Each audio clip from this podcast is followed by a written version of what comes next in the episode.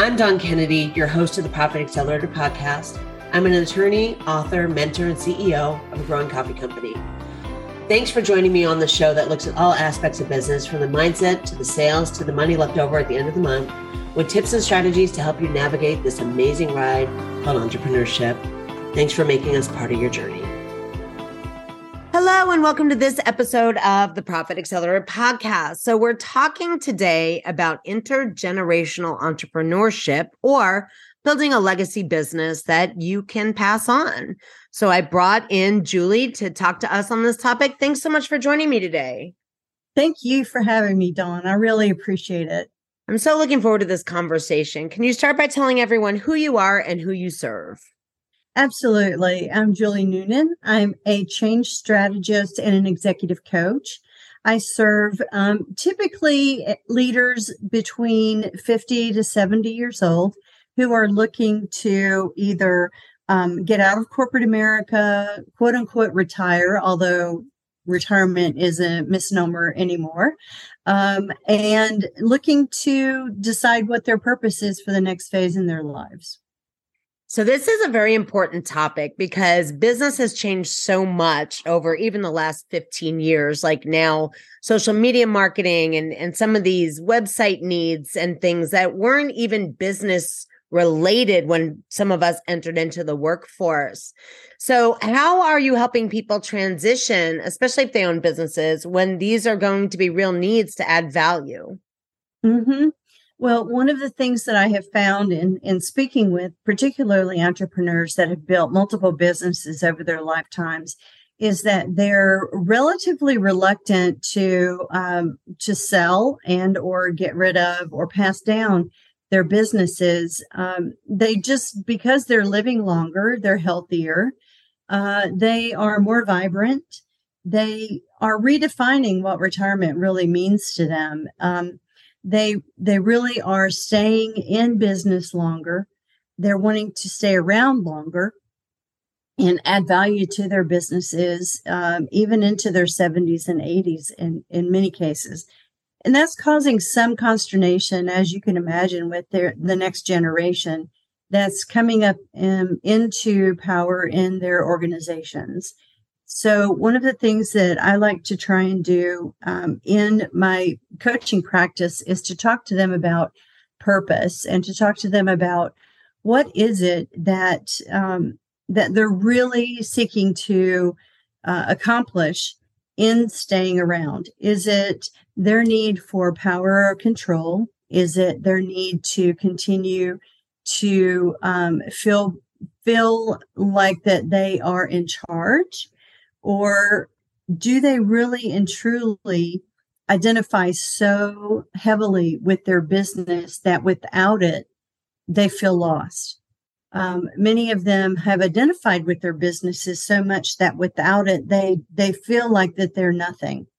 And um, a lot of times, um, it, it takes them a while to realize that they that apart from their business, they are their own person um, particularly women, I'm finding um, they entrepreneur entrepreneurial women um, often when they leave a business that they have grown, the business closes. Um, 60 to 70% of women entrepreneurs, when they leave their business, they actually close the business rather than selling it or passing it down. And I find that that's a, a terribly um, sobering statistic. And I can't remember where I heard that from. I need to go and um, and find that, and uh, just to verify that that's a that is a true statistic. But um, I did hear that several months ago, and I need to go and look that up. But that is that is very sobering to me. And we need to make sure that women are leaving their mark in the business world because we've done a lot of work that isn't lasting when we go to fulfill our next stage in our lives.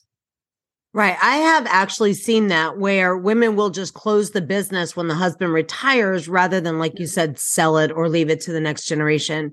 Do you right. think that is because they don't see value in what they've built or they don't think it's, you know, worth marketing and selling? Well, I think I think like many women, um, you know, they devalue not only themselves but also the business that they've created. They look at it and they think, okay, well, it's just, you know, it's just me who would want to who would want to buy this. You know, um, how uh, what is the value of this without me there? The business is me. Who would want to buy this? And so they don't take the time to actually speak with someone who could share with them what that the intrinsic value of that business is. They don't think about what their customer base is worth. They don't think about what the the um, the network potential, the the um, you know the opportunity um, of that business, the opportunity cost of that business is. And so they don't take the time or they don't understand how to value that business, nor do they speak with um, individuals in the marketplace who could help them value that business, nor um, put it up for sale and then get the value out of it that they deserve. So um, they devalue the, the business as they do themselves many times. Right. I mean, business goodwill has a value. The reputation that's been built under a specific name for, let's say, 15, 20 years does actually have value in the marketplace. And, Absolutely.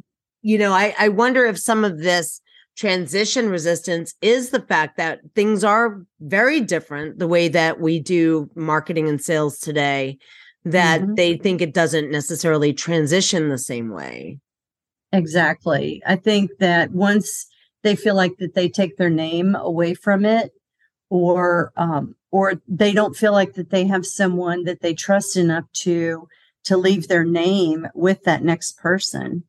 Um, you know that that they just decide that it's not worth it and then they walk away from it um, right. without the appropriate amount of counsel um, or guidance. And that's a shame in my opinion uh, I looked up several months ago. I did a LinkedIn article about. I looked up all of the big the 100 most rich people in the world, and out of all of those 100, there is not one single self-made woman on the list. Every woman who was part of that list had either inherited her wealth and or had um, inherited it out of a divorce and I was shocked by that. And I was disappointed by that as well, because it just reinforced to me that, you know, women are not are not building their own legacies quite yet. They are making incredible strides and they are so creative and so innovative, but there are forces, you know, both within intrinsic within ourselves and also, you know, outside of us that get in the way of our um, for, forging legacies that can be as as profitable or as sustainable as what men in our generations are experiencing right now. You brought up an interesting topic of trust, and you know, women. Um, I don't know why they may not trust that someone else can carry forward their mm-hmm. legacy maybe as easily as men can. Um, and I wonder if that's because, like you were saying, there's kind of this personal attachment to it where men might think of it as just business. Women will maybe attach their identities to it in a different way. Um, I think there's some some level of truth to that. I think men get just as attached to their to their businesses as women do um, in some ways. However, their attachment tends to be uh, more um, based on ego. And so when it comes down to um, letting go of that business, as long as that business is perceived to be uh, a success um, and they are passing it along as a success and it continues to be a success, they continue to get um, to get the boost from that. Uh, women, on the other hand, continue to want to uh, nurture the business. They continue to see it more as a as a part of themselves more than an external outcome of work that they've done right and so um it's that separation that men seem to be able to uh, accomplish a little bit easier than women do. And and obviously I am not a psychologist or psychiatrist, so these are just my observations, but it seems to me like that that women uh, tend to get more emotionally attached um, to the business. They they seem to want to nurture the business a little bit more than uh, men do, and men tend to get more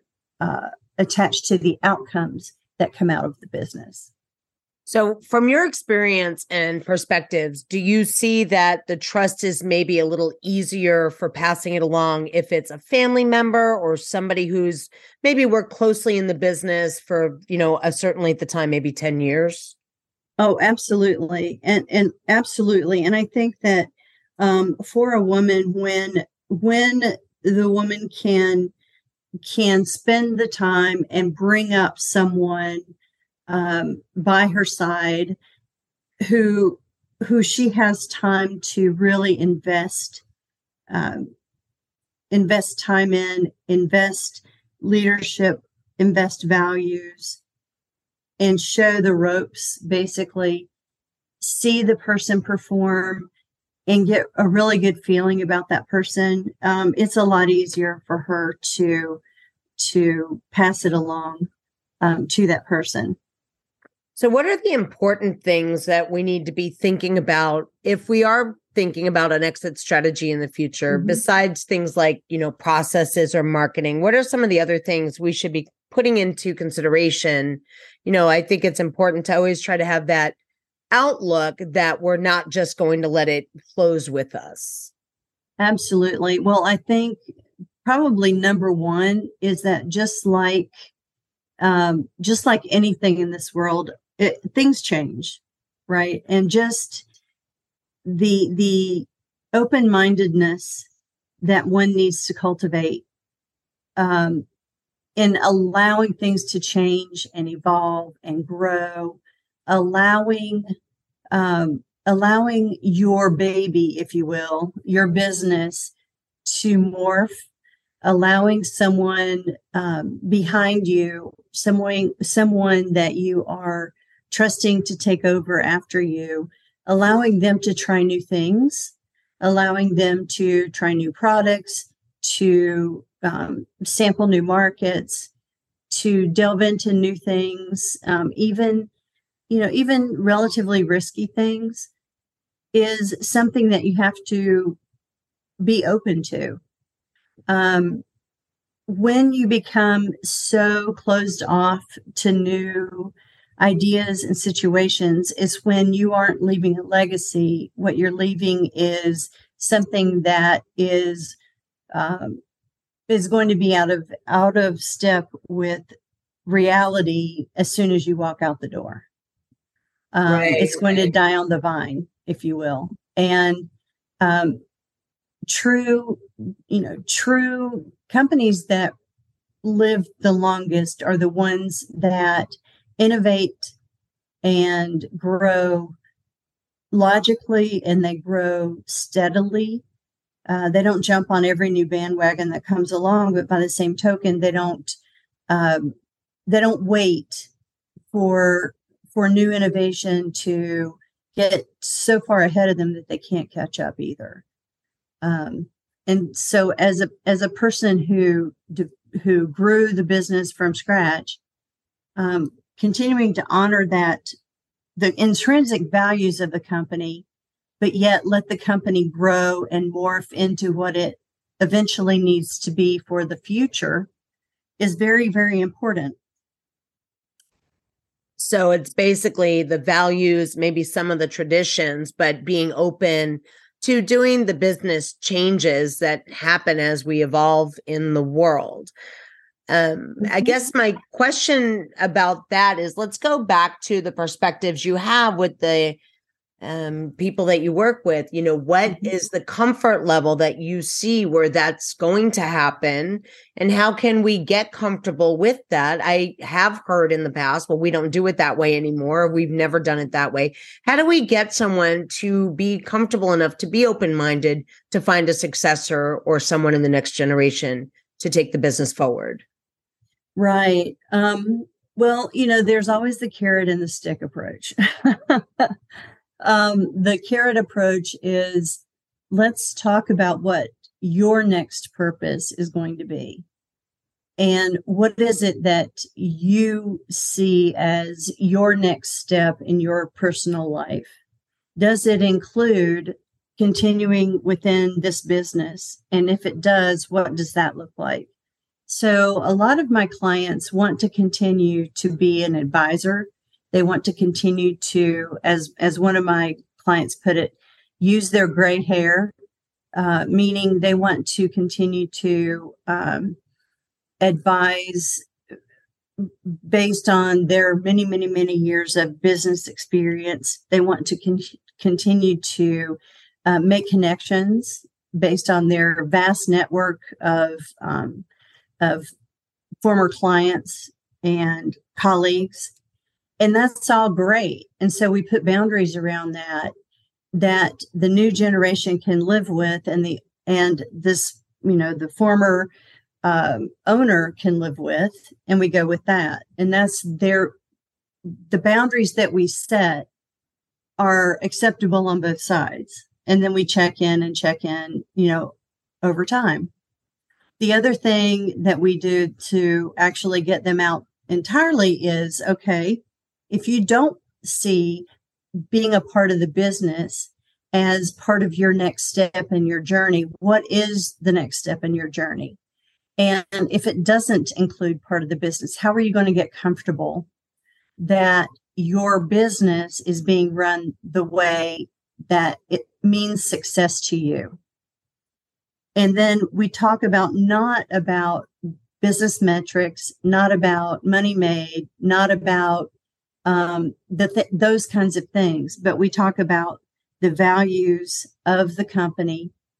We talk about the impact that it's making in the world and the the impact that it has on customers and the employees. And I like to keep it at that level so that um, the values are the things that the old guard and the new guard agree on first. That builds the foundation that then, regardless of how they cho- how they choose to move forward, um, if the new guard wants to do new product lines or they want to innovate in a different way than the old, old guard would have, um, that's kind of a secondary conversation. And as long as they agree on that foundational piece, nine times out of 10, the old guard is fine with leaving the leaving the business at a give at a predefined point because they feel like that they've made their mark in the world in the way that they wanted to. Right. So from your perspective, you know, Mhm. what is the I guess length of time that you normally want people to think about transition and maybe consider transitioning before they have had all of their needs met and they can pass the torch? It really depends on the person. Um, I have counseled uh, individuals from 10 years before, you know, they're ready to go, all the way up to six months before they're ready to go. Um, it really just depends. Uh, it there is no set time frame. I would say that for overt action, um, a year is about the soonest that overt action definitely needs to start because there there are legal ramifications um, that you need to get into place, uh, particularly for mid to large size companies. Um, small family owned businesses, you, you, know, you can run into um, family dynamics that have to be worked through, et cetera, and those can be relatively difficult. Um, and the more time you have with those, sometimes the better, sometimes not so much the better. sometimes you need to have a lawyer come in and rip the band-aid off, if you will. But um, but generally speaking, more than a year of overt action is is kind of too much, you know. It's it's too much churn, it's too much change over a long period of time too much ambiguity. So yeah, someone can can come to me 10 years in advance, but it usually means that they have a phased approach of I want to slowly uh, migrate through less and less responsibility, less and less time spent over the next 10 years so that when I do decide to to formally leave the company it's not going to be a big a big deal you know? Um, but then when I have the one year person uh, usually it's it's pretty a pretty active year that they will go through. So inside ourselves as we are growing businesses and we're getting a little older and we're getting up there, you know, clients age 50s, 60s, mm-hmm. 70s. What could be some internal clues that we should be aware of that, hey, maybe it's time for us to find a successor or figure out what's next? Um, well, the first clue is you're running on autopilot. Mm-hmm. Um, if you feel like that, you know, been there, done that, more and and, it's difficult for you to get excited um, because there doesn't feel like there's anything new. Um, if you feel like that you're solving the same problems over and over again, um, if you're watching the younger folks in your organization get excited over some things and you are wondering why because you've you've seen it all before. That might be a clue you know? That might be a clue that uh, maybe you should start looking at it from their perspective and step in in more of a mentoring or coaching role.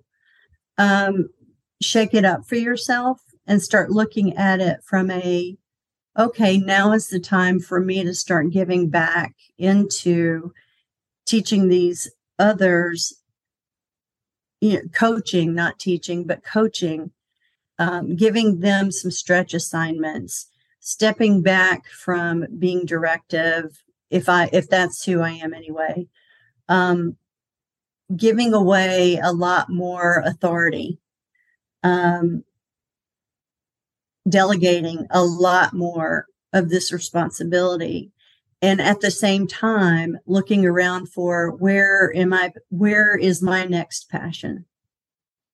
Right. Seems like it comes from two places where mm-hmm. you're going to be looking and realizing that you're just not excited to be here anymore and there's something else on the horizon you'd rather be doing. Um, but again you know having that huge sense of responsibility particularly if you built the company from the ground up you know we have to validate that and um, i think it's important to be thinking about the future maybe a few years out but it's it's kind of a nice uh, sort of timeline to say hey listen you want to be thinking about this out and it should take or it might take at least a year so that people don't burn out and then close their businesses and i wonder absolutely. If, yeah i wonder if that's maybe one of the reasons that um, people don't sell is they get to the point where they're done they have another passion and they've burned out without giving this earlier thought to kind of a transition or a sale.